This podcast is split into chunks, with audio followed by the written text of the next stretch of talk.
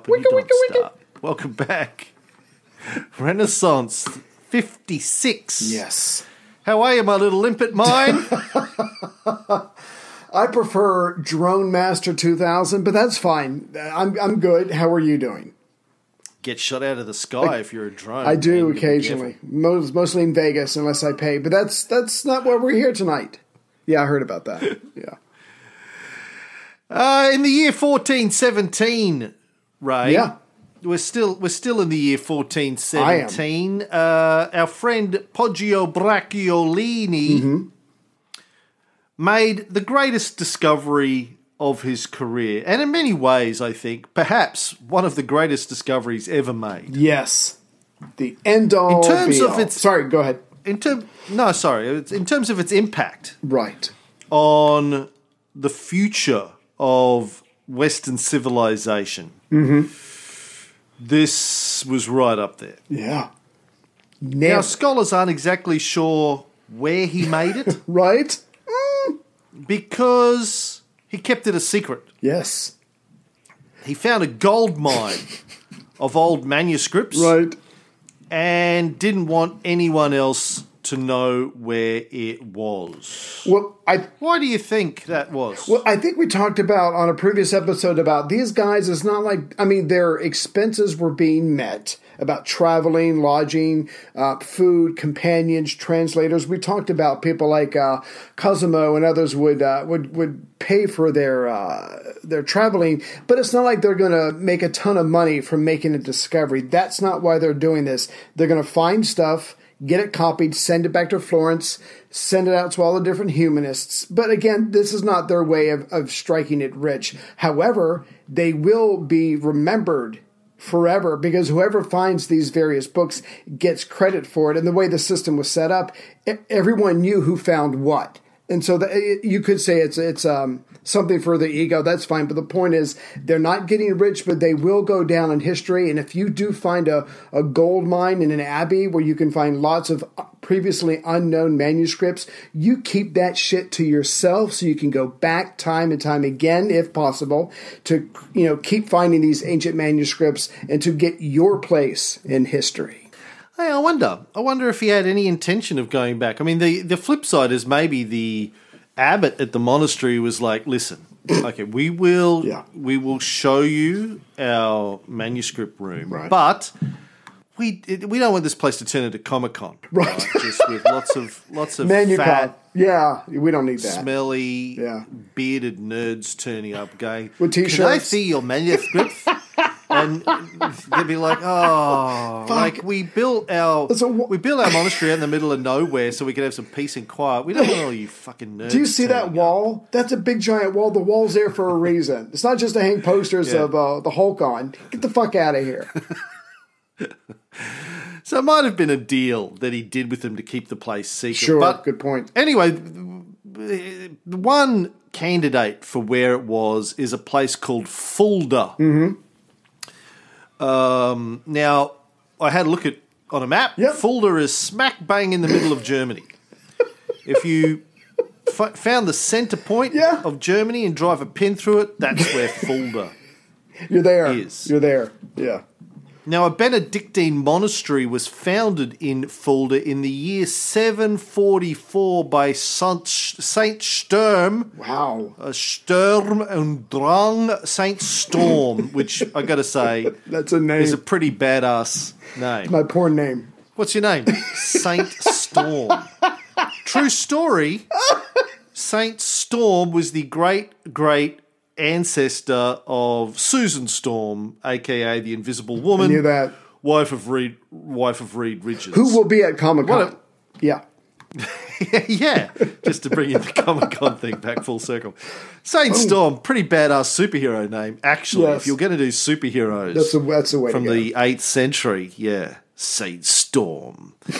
Now, Storm was a disciple of Saint Boniface, the so-called apostle of the Germans. He went out and tried to convert the Germans.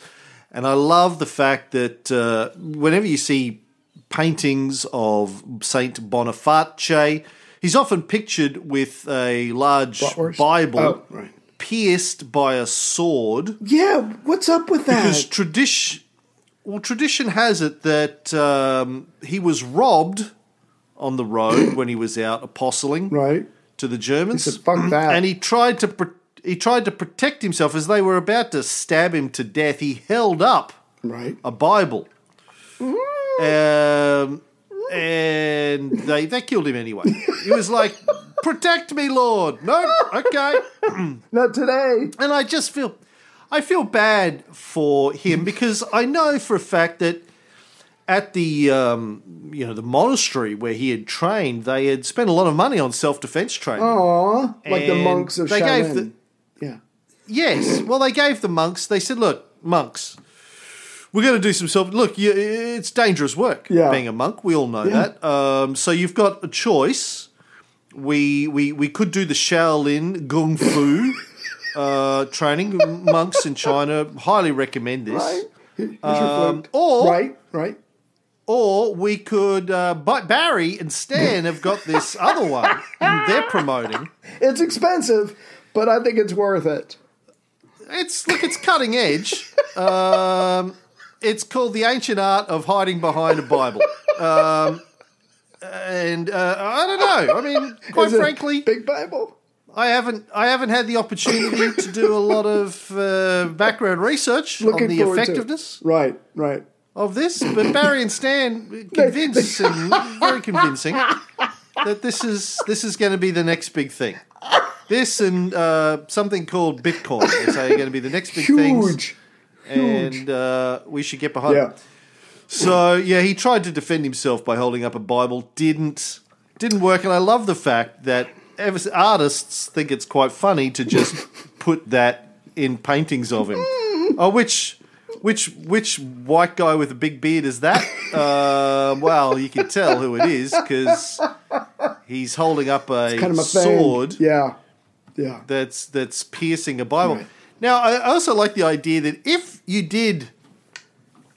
tried to save your life by holding up a Bible and it failed, the last thing you would do is walk around carrying for eternity a sword with a Bible. Piercing a Bible just to remind people what a loser you are. Yeah. Well, what are you carrying that around for, Ghost of Saint Boniface? Well, it's a great story. Sit down, I'll tell you. Thought I could save my life by holding up a Bible when guys were trying to hack me to death. Right. What an idiot I am. Thought I just carried around to remind myself that I'm an idiot.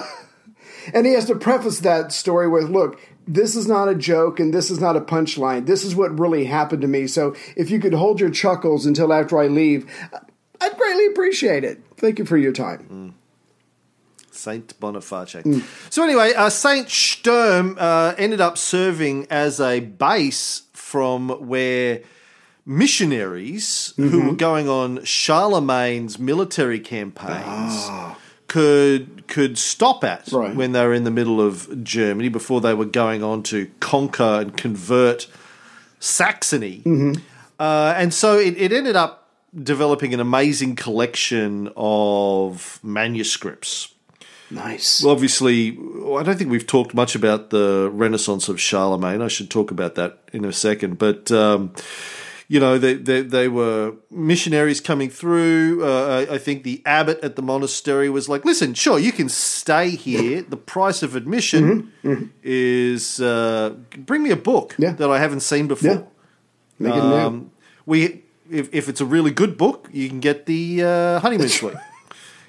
We have lots of rooms here. The little boys. The quality of the book and the quality of the little boy.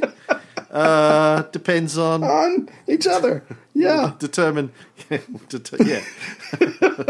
Now, Fulda lends its name also to the Fulda Gap that you may or may not be aware of. No. Do you know what the Fulda Gap was? No, please tell me. Well, it's an invasion route, east to west invasion route used by Napoleon, among other people. Right. But during the Cold War, it was presumed to be a potential choke point for any Soviet forces that were trying to get through to attack NATO. It would have been where you would drive tanks if you were trying to launch a surprise attack on NATO forces during the Cold War. You'd drive your tanks through the Fulda Gap. So there's a US base there or near there. Probably is. Yeah. Good as an excuse as any for a US base. US bases are mostly determined just by where the bars are at. Coin. Oh, right. Yeah. So anyway, back to the monastery. Yeah. So in the early 9th century, the abbot there was Rabanus Maurus. Nobody knows more about Rabanus Maurus than you, Ray. Tell us all about Rabanus Maurus. Yeah, I guess he was, out of all the different people that was there or in charge of it, the abbot, but he was one of the more celebrated figures. He was abbot there from 822 to 842. Prolific writer. When he was not diddling little boys or himself, he wrote biblical commentaries, doctrinal treatises, pedagogical guides, scholarly compendia, beautiful poems. Now, here's the thing. So he about little boys with drawings. Now, when if this is where Poggio did go to, he could say, "Look, I'm really a big fan of this guy. Can I see some of his works? That'd really be great."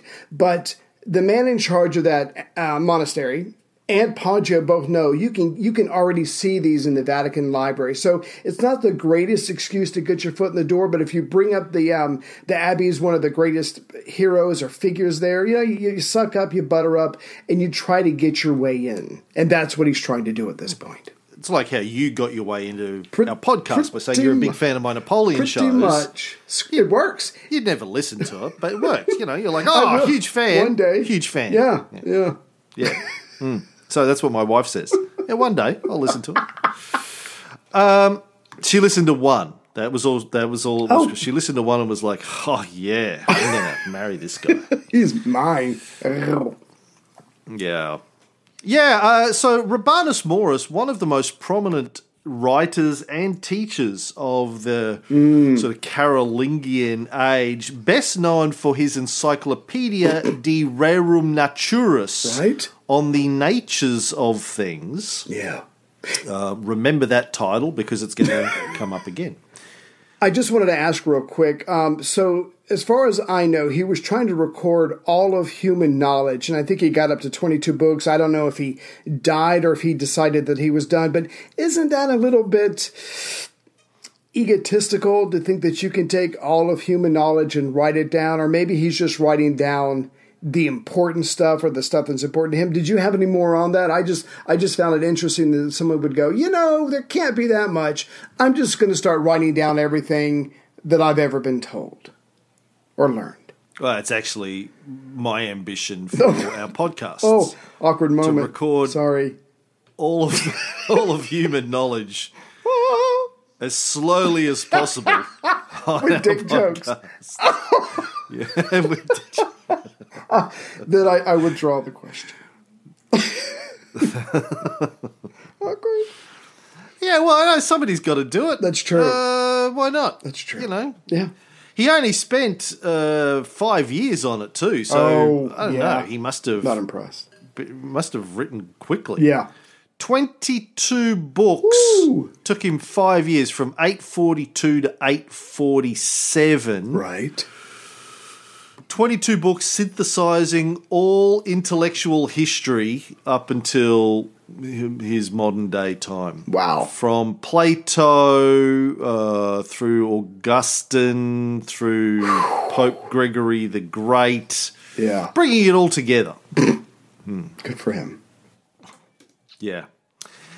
Now, Rabanus, as a young man, had studied with a guy called Alcuin, who was the greatest scholar of the age of Charlemagne, considered probably the most important architect of the Carolingian Renaissance. So if people haven't heard of that before the Italian Renaissance, what this show is supposedly all about, in the 7th and 8th centuries, there was this mini Renaissance called the Carolingian Renaissance, without which The Italian Renaissance of the, you know, sort of 14th, 15th century right. probably wouldn't have been able to happen. It wouldn't have happened because a lot of the documents that guys like Poggio found were produced during the Carolingian Renaissance. Copied. It was this story. Yeah. It was this important time where the original documents from before the Christians took over the empire, the, you know, things that were written in the 4th century, 5th century, were probably starting to crumble and die in the libraries of Europe that survived. And under Charlemagne's Renaissance, they were being copied. Now, the problem with it is that it was mostly confined to the clergy. Right. And the reasons behind it, as I understand it, is that when Charlemagne took over, sort of Latin was disappearing as a language. The lack of Latin literacy was causing problems for his rule because there was a limited number of people who were capable of working as court scribes in societies around Europe where Latin was still an important language. So he said, right, we need to start training people in Latin. This is not acceptable. I love my Latin. Yeah. Latin lover. You know, if people stop understanding Latin, at some point in the future, somebody will be able to print a T-shirt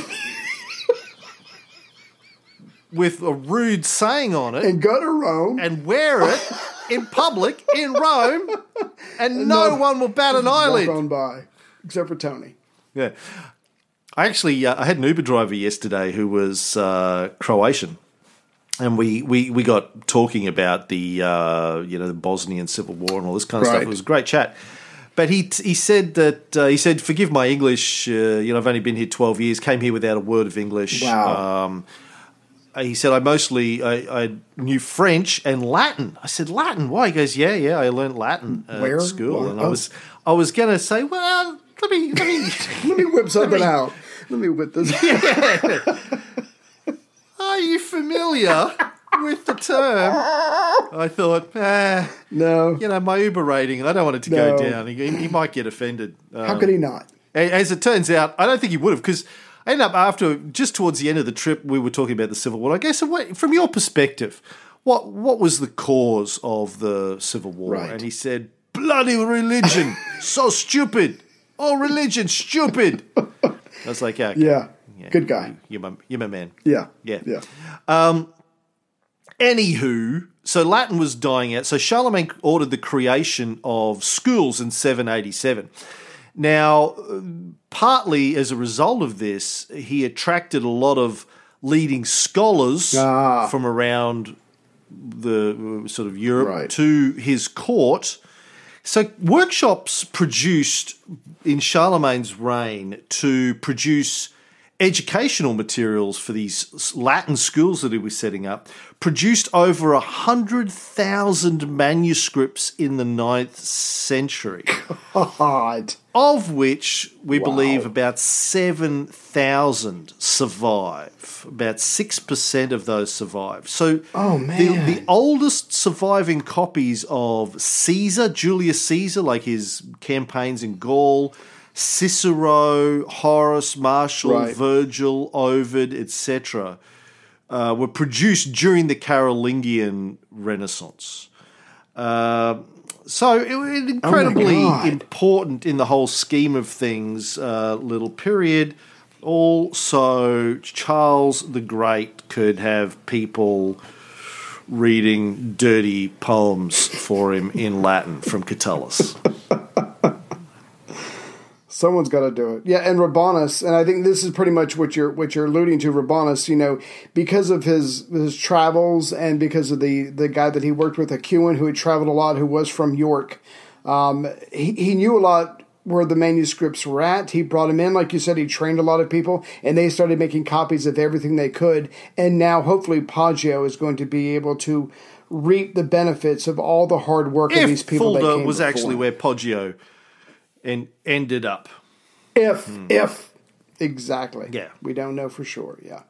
But here's the other part of it, and I'm not going to jump ahead, but if that is the place that he went to, in some ways this is actually good for him, because this place, even though it's known for being a little more independent than other places, probably because of its history, it has been an epicenter of manuscripts being copied. But now it's seen its best days. It's having harder times. It's a little more desperate. It's a little more isolated, and maybe hopefully the people there, their guard won't be quite as up as it used to be when this abbey was back in its heyday. Oh, so fingers crossed. Talking about me then. Sort of past its heyday, not as up as it used to be. Yeah, in decline. No. Oh no, quite up, my friend, quite up. Well, yes, but he hoped that despite the fact that it's in decline, some of that collection might have survived, and boy was he right. He found the only surviving copy of the 17-book-long epic poem Punica, about the Second Punic War, the longest surviving poem in Latin. It's about 12,000 lines long, written by Silius Italicus around circa sort of 83 to 96 CE. Silius Italicus lived sort of 28 to 103 CE, Roman consul, orator, poet. He was an informer under Nero. Nice. That do what Nero you gotta do, my friend. Condemned. Silius. I'll do it, boss.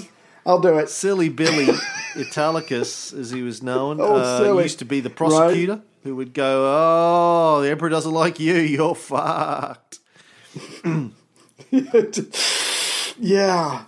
But it made it so he could survive some of these crazy emperors. So, good for him. And after he's consul, he's going to be the proconsul of Asia, to which then he is going to retire and leisurely write and read and enjoy himself. And I guess maybe it was at that time, I'm not sure, that maybe he sat down and wrote this very important work. Like you said, this was the last surviving copy. Yeah, and at age 75, he apparently developed a tumor. It's not a tumor. People said, yeah, no, it is.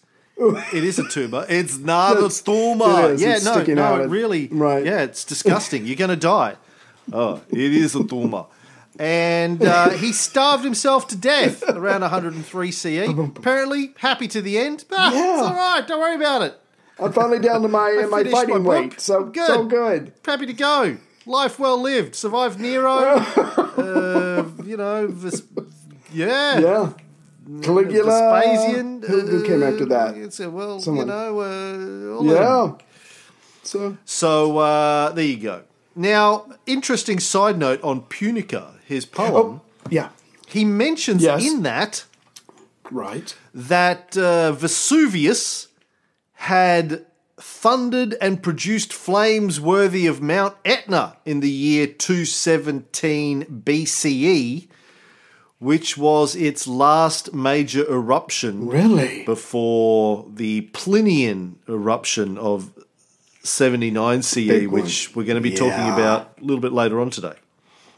Oh, and just one other thing about Silius. It was the younger Pliny who wrote actually something nice about him, because he was an informer for Nero, did get people put away, not because they had done wrong, but because the emperor didn't like them. And the younger Pliny writes that he obliterated by the praiseworthy use he made of his leisure the stain he had incurred through his active exertions in former days. So in other words, he was a cunt. He got innocent people executed, but he made up for it by, I guess, either living a better life and or writing this incredible work that we wouldn't have known about the details of the Second Punic War unless he wrote it, and it had survived at this abbey. There you go. It's a bit like Churchill. You can be a cunt all your life, but as long as you write something before you die, people will go, he's all right. Yeah. Yeah. Exactly. Yeah, it's how you finish the race, not how you start it. Now, Poggio also discovered the only surviving copy of a work on astronomy by a guy called Manilius. The work is called Astronomica. Nice. Written very early on, sort of around during the reigns of Augustus and Tiberius, 10 to 20 CE, wow. It's thought. Right. And it apparently takes a Stoic view of the universe, a deterministic view of the universe that is overseen by a god but governed by reason. And as far as I understand it, I haven't read it, but I've read sort of a summation of it. According to Manilius, the universe also is God, or at least that's deep. A god. Well, it's pantheism, my friend. Yeah. You know, it's all wrapped up. I'm a scientific pantheist. Right. Yeah.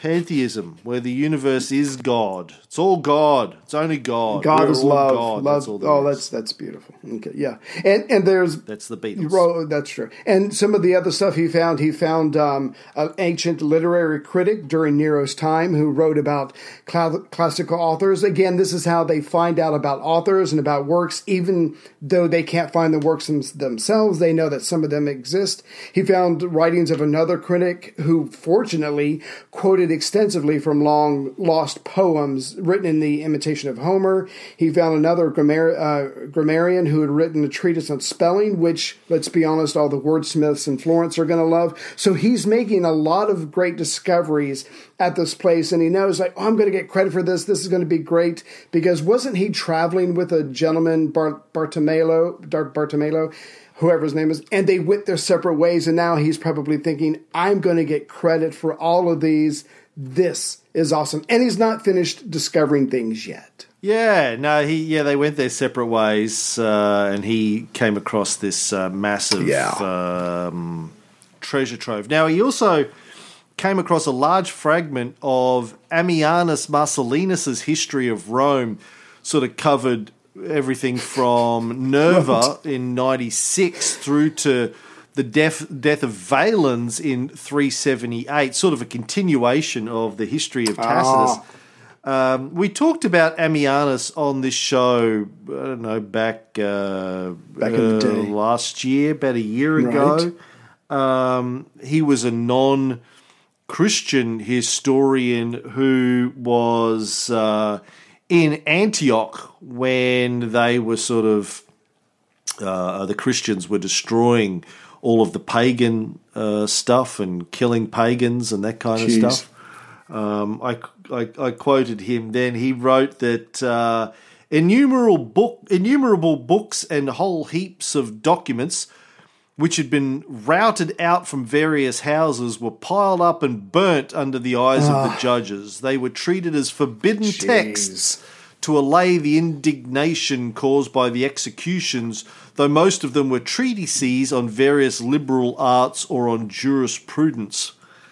So he also said throughout the eastern provinces, whole libraries were burnt by their owners for fear of a similar fate. Yeah. Such was the terror which seized all hearts. You're being executed for having pagan works in your house by the Christians. And I think we've done enough shows to know that when they start burning and destroying ideas, that's not the beginning of saving your empire. That's the beginning of losing your empire. I mean, they're going around and they're worried about people's thoughts and words written down in books. I mean, it's just, I guess when you have a certain mentality, everything is a threat to it and it must be destroyed. But that's not good leadership or moderation, but that's what they were going through. Yeah, which will be the United States about 6 months from now by my predictions. I'm ready to burn. What do I got? I don't have anything. Now, his big history, which was called the Res Gestae, the same as... Yeah. Augustus's final work. Didn't he get copyright on that? Originally composed... Didn't Augustus get copyright on that? Sorry. Yeah, his lawyers were chasing Ammianus down. Fortunately, his lawyers were all burned at the stake by the Christians for having pagan literature, so he got away with it. Originally 31 books, but the first 13 have been lost. Poggio only found the sections... that covered 353 to 378. The remainder, the earlier books that covered from 96 to 353, never been found. Forever. Oh, yeah. What a fucking tragedy. And I think, now, he was... No, I think when we mentioned him late last year, we were talking about some of the things that he was writing that did, you know, obviously seem to indicate that the empire was crumbling. I mean, they were talking about the heavy taxes. Most of the people were financially ruined, and the army's morale was very low. And I'm sure there's other things going on as well. But when you have those ingredients and you mix them together, obviously you and your empire are in a lot of trouble. Yeah, he was writing only 20 years before the sack of Rome by the Goths, where we got a little bit of sexy Christian on Christian violence and a little bit of Christian rape and Christians that St. Augustine used to say, maybe they deserved it. Just as Christianity was taking over, he was writing. I mean, an amazing first-hand witness, all of that. He himself was a pagan who was tolerant of Christians. Yeah. But it's in this work where we get the wonderful quote, "No wild beasts are so deadly to humans as most Christians are to each other." Oh, God. That's so true. Which reminds me again of my conversation with my Uber driver about the Bosnian War. Yeah. Religion, buddy. Jeez. But the most exciting text that Poggio found in Fulda, if that's indeed where he was, the one that he will always be remembered for, the one that changed the world forever, was a long text written around about 50 BCE, contemporary of Caesar and Cicero and Cato and Pompey. Right. By the poet and philosopher Titus Lucretius Carus. Yes. Lived about I was just going to say lived about 99 BC to 55 BCE as far as we know. But again, that's pretty vague because there's a lot we don't know about his life. Everything we don't know about his life, pretty much, yeah. Pretty much, yeah. The name of the book is De Rerum Natura, on the nature of things, very similar to the title of Rabanus's encyclopedia, De Rerum Naturis, but a very different work. Yeah. Now, Poggio probably would have recognized the name Lucretius because some of the documents that he already had access to, Ovid and Cicero in particular, had made mention of Lucretius. Right. But neither he nor anyone in Florence had ever read more than maybe a scrap or two of Lucretius's work. As far as they knew, it had been lost forever, and he found an entire copy of it. As it turns out, the last full copy of this work. It's never been found since. There are bits of it that have been found in Herculaneum, the Villa of the Papyri, but we have Poggio to thank for rescuing this from being obliterated by history. And I imagine that he sees it, he knows the name, he doesn't know much about it, going, oh, good, look, I got a whole one, this is going to be great. Gives it to a scribe, here, make a copy of this. But let's be clear about this. I mean, this guy has no idea what he's found and the repercussions from this book once it is copied and sent back to Florence. He has no idea, we do, but this is an incredible moment in human history. Yeah. And why? Well, we'll get into it in a minute. But I mentioned that Cicero had spoken about it. We have a copy of a letter that Cicero wrote to his brother Quintus on February 11th, 54 BCE, where he says, "The poetry of Lucretius is, as you say in your letter, rich in brilliant genius, yet highly artistic."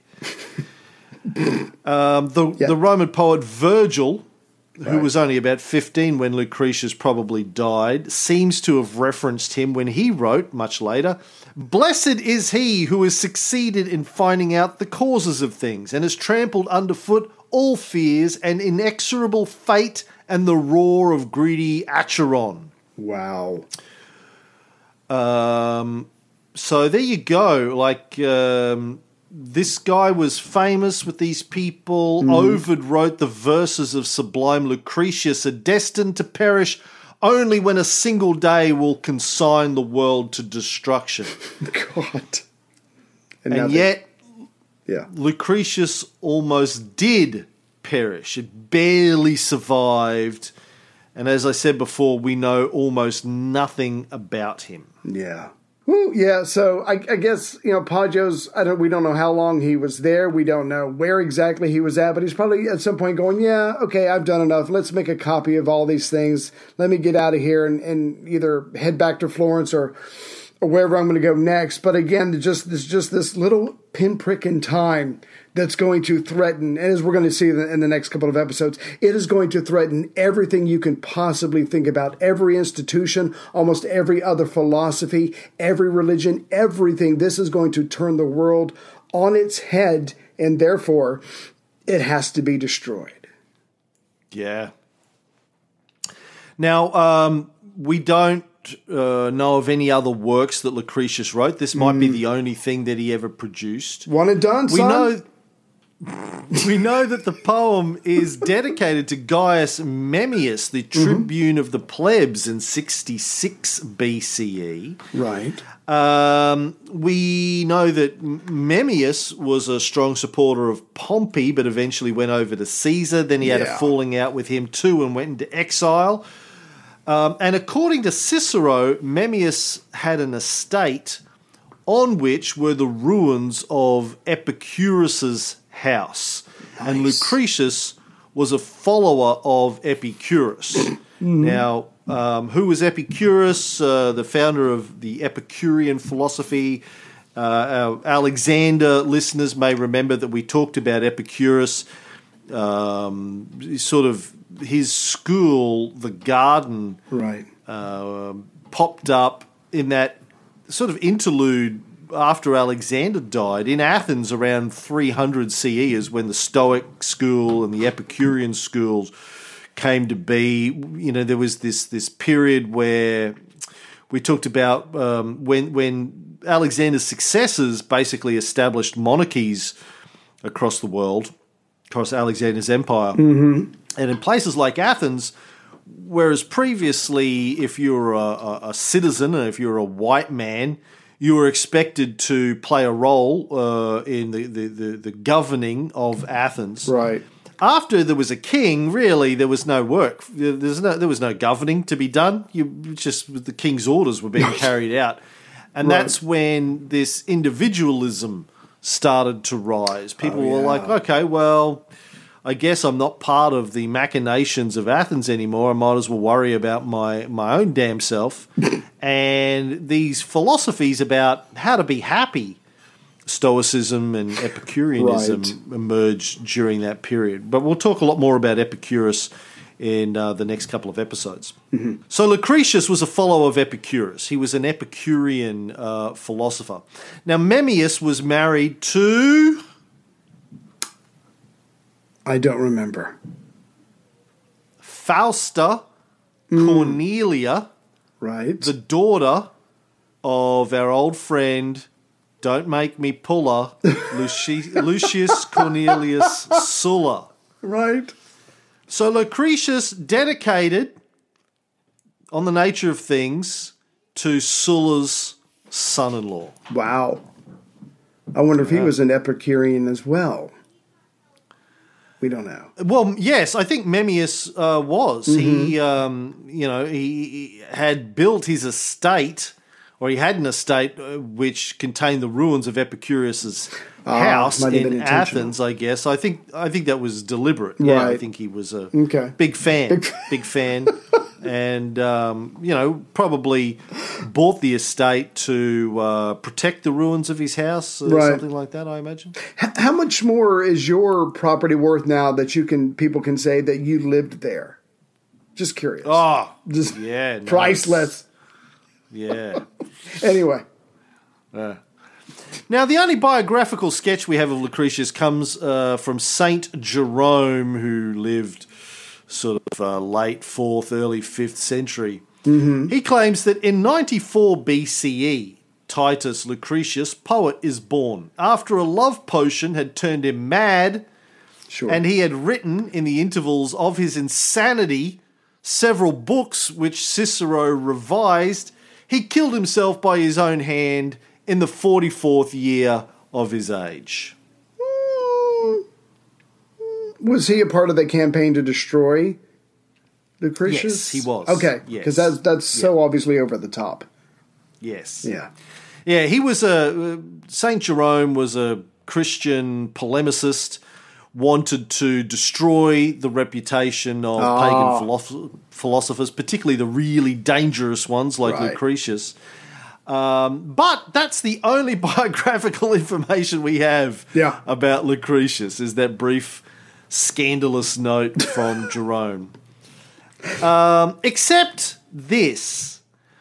On August 24th, 79 CE, Mount Vesuvius obviously erupted, destroyed not only Pompeii, but also the small seaside luxury resort of Herculaneum on the Bay of Naples. It's about, if you look on a map, Herculaneum's about halfway between Pompeii and Naples, right on the coastline, right at the base of Vesuvius.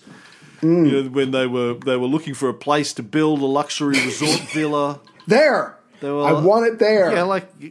Yeah, you want a little bit of danger with your luxury. Yeah. There's nothing like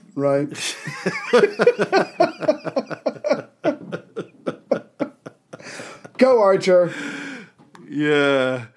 There's nothing like building your luxury resort at the base of an active volcano for a little bit of a thrill. You wake up, you're grateful every morning when you wake up until you don't wake up because you've been killed by a volcano. Yeah. Mm. I want 4 terraces under the main floor looking out on the sea. I want gardens. I want everything. Let's do it right, because when this place goes, I want people to talk about this 2,000 years from now. Let's do it right. And of course, when Vesuvius erupted, all of these incredibly elaborate and luxurious, expensive villas from the Roman elite were buried under 65 feet of volcanic ash and rock, and were completely forgotten until they were built on top of. Like, there was a new city built on top of this over the intervening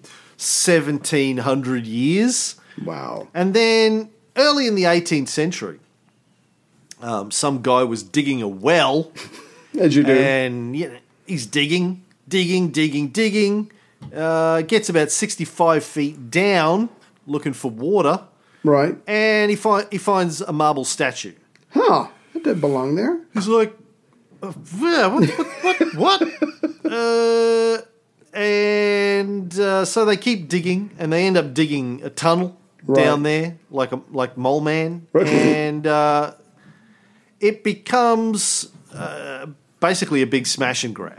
Yeah. They're digging tunnels and pulling out marble statues and other things that gems and things like that end up being placed in palaces of Europe, and just trashed everything else. Anything that wasn't a marble statue, fuck it. It's not good. These little chunks of coal or whatever, get rid of that. 18th century, no one really gives a shit about preservation. But then a few decades later, a new guy is in charge of the excavation there, and he's taking a little bit more care with it. He's a little bit more civilized, a little bit more sophisticated. He's like, hold on, this is this is important shit. Yeah. You can't just trash this shit. There might be something precious in here, and we just let everyone slow the fuck down. Slow your roll. Speaking of rolls, they found some rolls. They came across a room underground. Right. Had a mosaic floor and was filled with nearly 2,000 things that looked like big pieces of poop, basically. Like little, I don't know, charred branches, few, 5 or 6 inches long, blackened, and they start hauling them up, armfuls of these things. Oh, there's nearly 2,000 of them. They bring them up, and they're like, "What the fuck is this? We don't know what this is." They thought at first they might be like charcoal bricks, for the fireplace. So they started to light fires with them. They just these burn. Yeah, they're great. Yeah, they keep us warm on a cold morning. God, make our what Italians wouldn't have been drinking tea in the 1700s. What would they have been drinking? I don't know. Whatever the coffee, probably making their coffee in the mornings. And then somebody dropped one. And it cracked open, and inside there were letters. Oh. And they're like, trees with letters inside of them. And somebody was like, no. I don't think that's what you're looking at. Is that where letters come from? Inside of trees? No. Somebody worked out that they were looking at the charred remains of papyrus scrolls from a library. So I guess roughly the outside of it burns, hardens, encrusts, and whatever goes from there. And then the rest of it, whatever is left inside, is protected from the sacrifice of the outer layers. To a degree. Okay. I mean, if you've seen these things unraveled, I watched a couple of documentaries on it over the course of the week. I mean, even if you unravel these things, they're fucked. They're burned all the way through. But somewhat... They're not destroyed. Not completely destroyed. Right.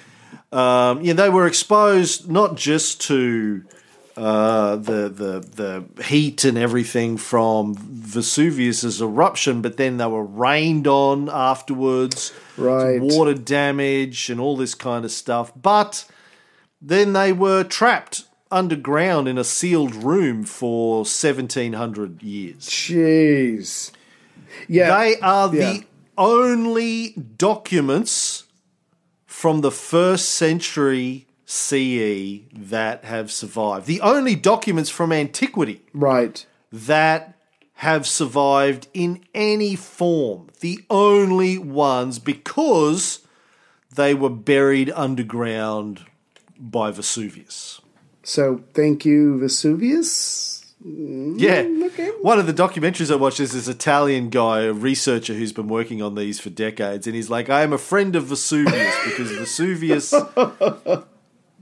kept these safe for us. Destroyed them, but also kept them safe. Killed people. The only documents that have survived. Yeah. But the story of what's happened to them in the last few hundred years is pretty tragic and frustrating and disappointing. Yeah. So initially when they saw Rome, they were like, oh, well, let's just break them open and see what's inside. Yeah, of course, when they did that, these things just crumbled into ash. Right. They're like, oh, fuck that one. Let's try this one. That one isn't good. Okay, the 20th time is the charm. Fuck. Okay. And of course, they the ones that they tried to unravel were the ones that looked like they were in the best condition. Oh, yeah. Because they thought they had the best chances of unraveling those. Nah, fuck that one up. All right, throw that one on the fire. Let's try this one. Jesus. And so they destroyed dozens, maybe hundreds of these fucking precious ancient scrolls by fucking around with them in the middle of the 18th century.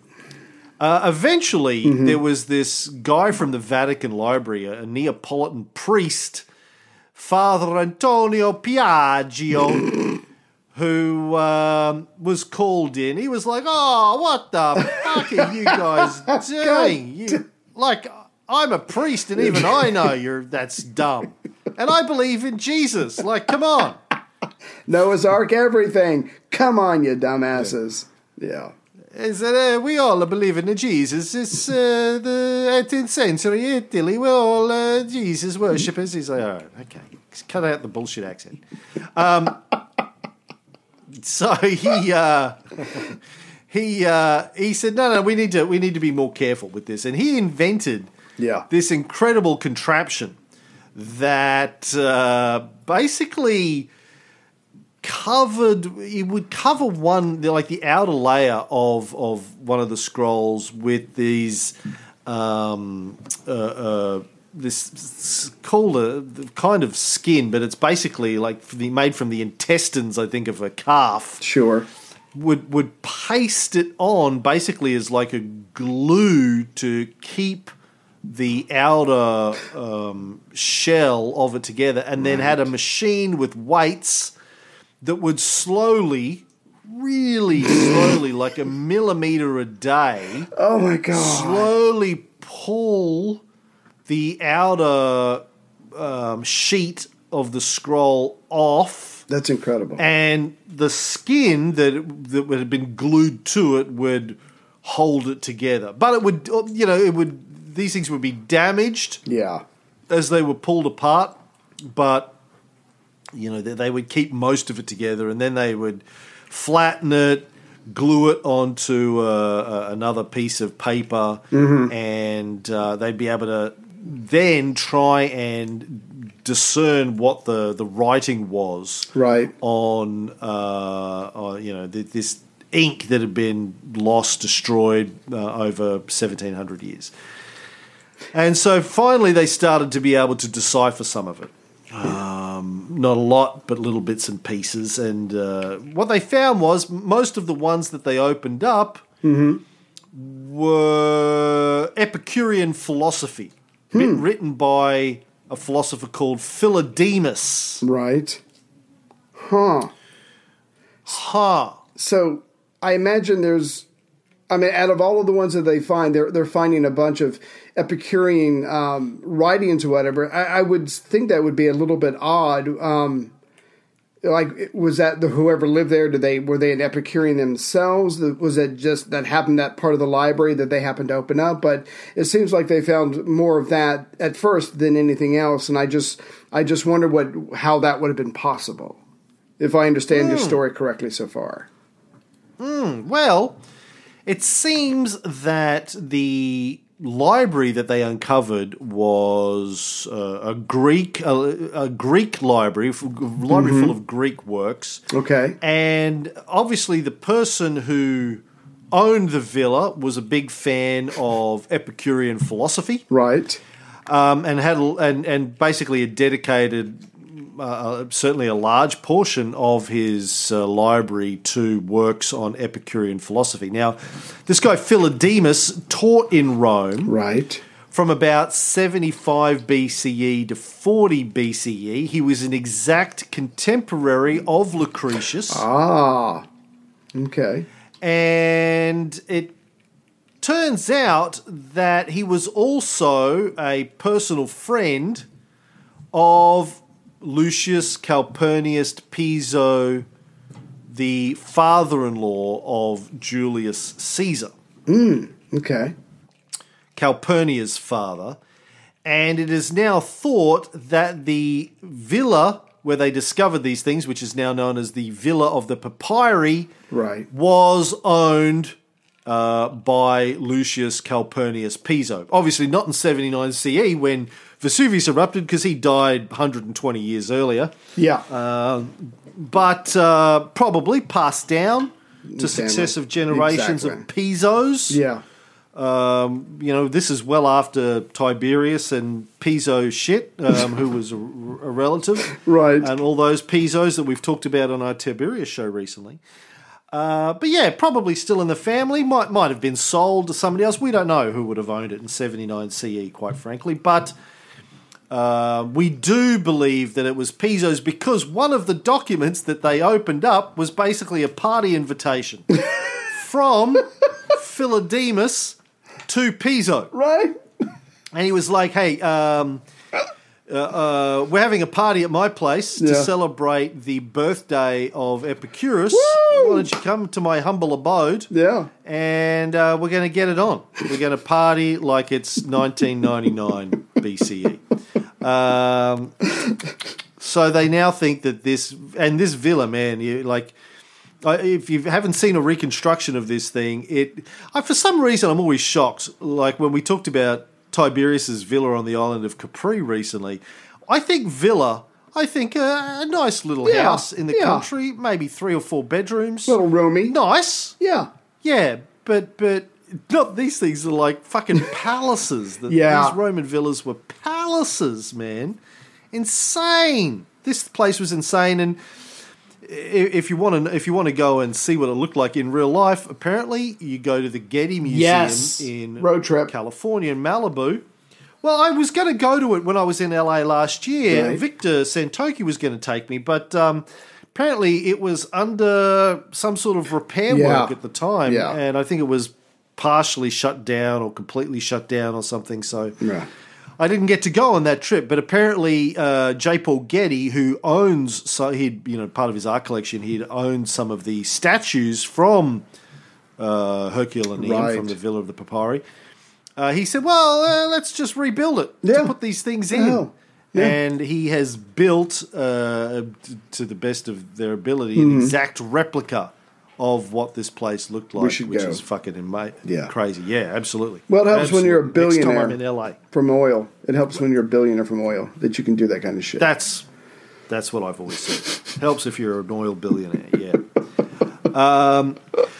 So anyway, back to these scrolls. Now, excavations on the villa were halted in 1765. Oh. That doesn't sound They're good. Like, nah, we're not doing that anymore. I think there was... The people living above it were complaining. I think, gases were escaping. Right. They were like, the noise and all this kind of stuff. And so they stopped. And then it was lost. They forgot about it. How in the fuck do you forget about a villa with Greek writings from the 1st century covered up by a fucking volcano explosion? That kind of checks a lot of boxes. How do you forget that?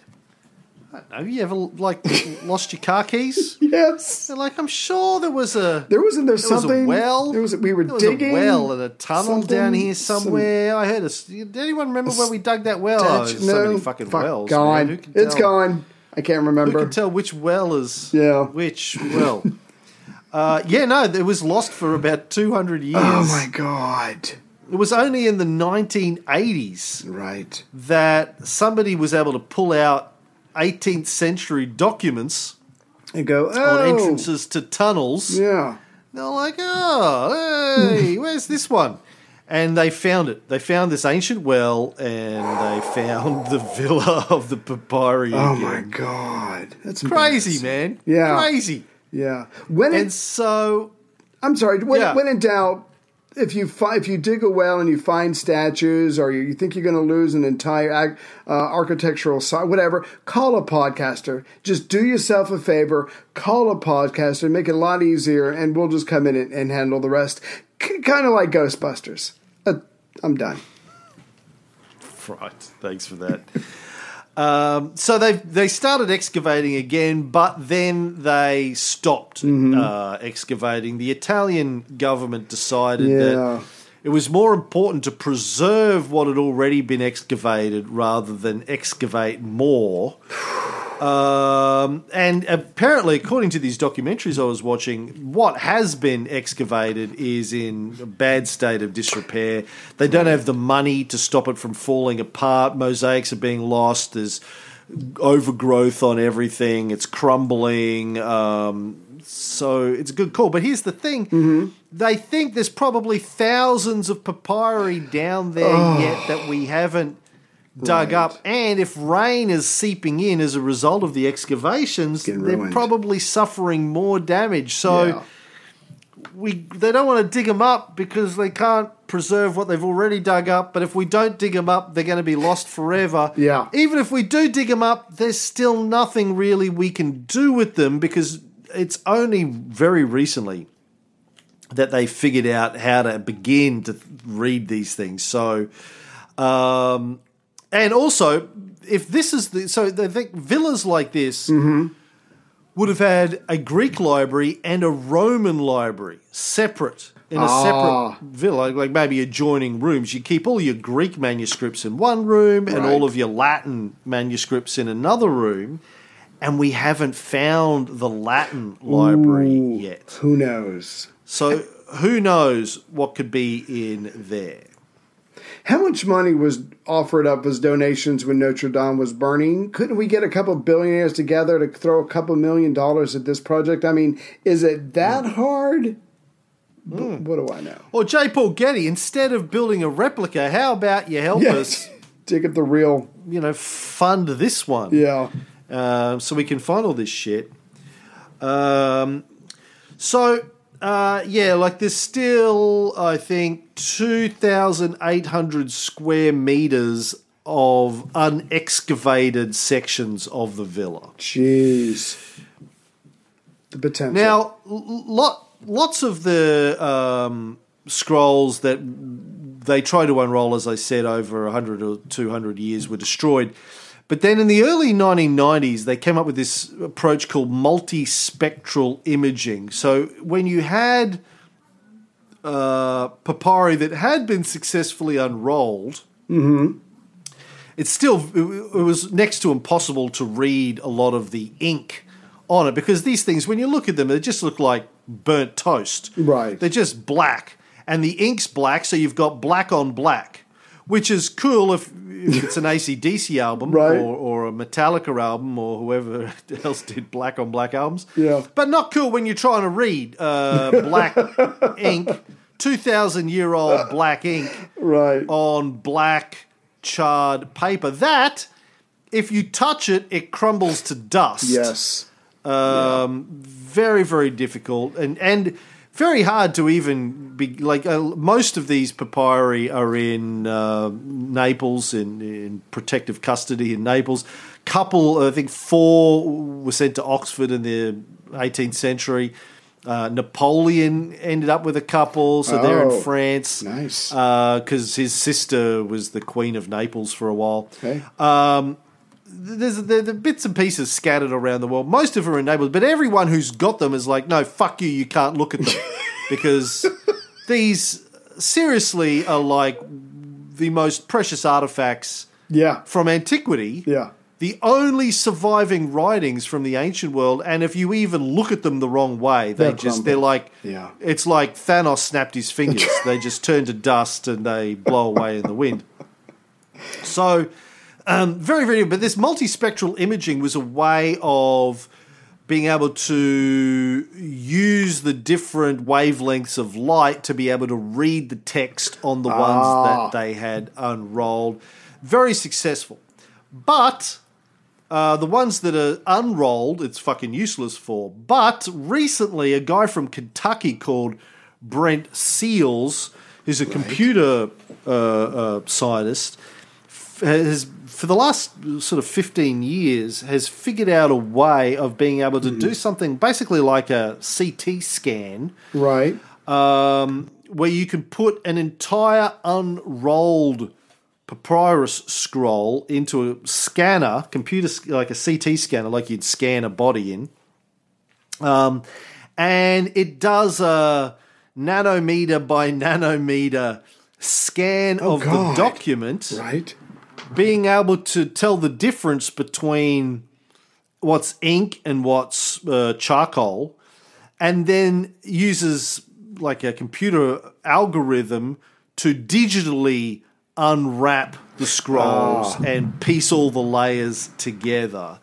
And it's only really been in like the last year where he started to have some success with this. And he's struggled to get his hands on these papyri scrolls to be able to scan them in the first place. But there's a couple, I think, that are headed to the Getty Museum in the US for an exhibition. And he's managed to have them diverted to a place where he can get them scanned. So we in the next year or so, we may be able to, for the first time, read some of these scrolls that have just been sitting in museums for the last few hundred years. They're probably all going to be Epicurean philosophy. Still. Now, unfortunately, this Seals guy is an evangelical Christian. Here we go. And his motivation, apparently, is he's hoping to find some early Christian documents like letters from St. Paul that might be in the collection. Highly unlikely, but that's his ambition. I kind of hope that they'll turn up a document that says, shh, we invented Jesus to keep the Jews quiet. Don't tell anyone. Pass it on. But probably it's going to be more Epicurean philosophy. Yeah. Now, by the way, the bulk of the marble and bronze statues that were pulled out of Herculaneum are in the National Museum of Naples, which we have to go to on our next trip to Italy. My favourite of those, I actually used in an early cut of the film. You may have seen it. It's the one of Pan fucking a goat. Yes. Did you see that one in my... I've had to take it out because too many people went, father, and fainted in the early screenings of the film at that.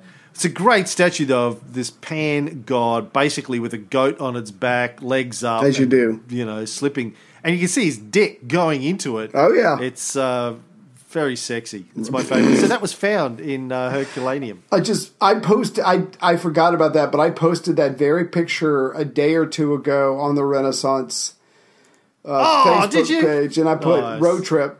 So obviously we think alike. So, yeah. Yeah, I used that in my film at one point because I thought, it was in a section where I was talking about pagan religions. Right. And I thought that basically, that's my favorite depiction of pagan religions. Right. Yeah. Anywho, that was found there. And just to wrap up, I just want to point out that since the eruption in 79 CE, Vesuvius has erupted about 36 times. Oh, my God. Oh my! And the last was in 1944. Are people still building houses around? Just checking. Oh, yeah. Yeah, just checking. Yeah. Okay. Yeah. All right. Yeah. Gotta have faith. Go to Naples. I was in Naples like 15 years ago looking at Vesuvius going, what is wrong with you people? Like, it's right there. Yeah. What are you thinking?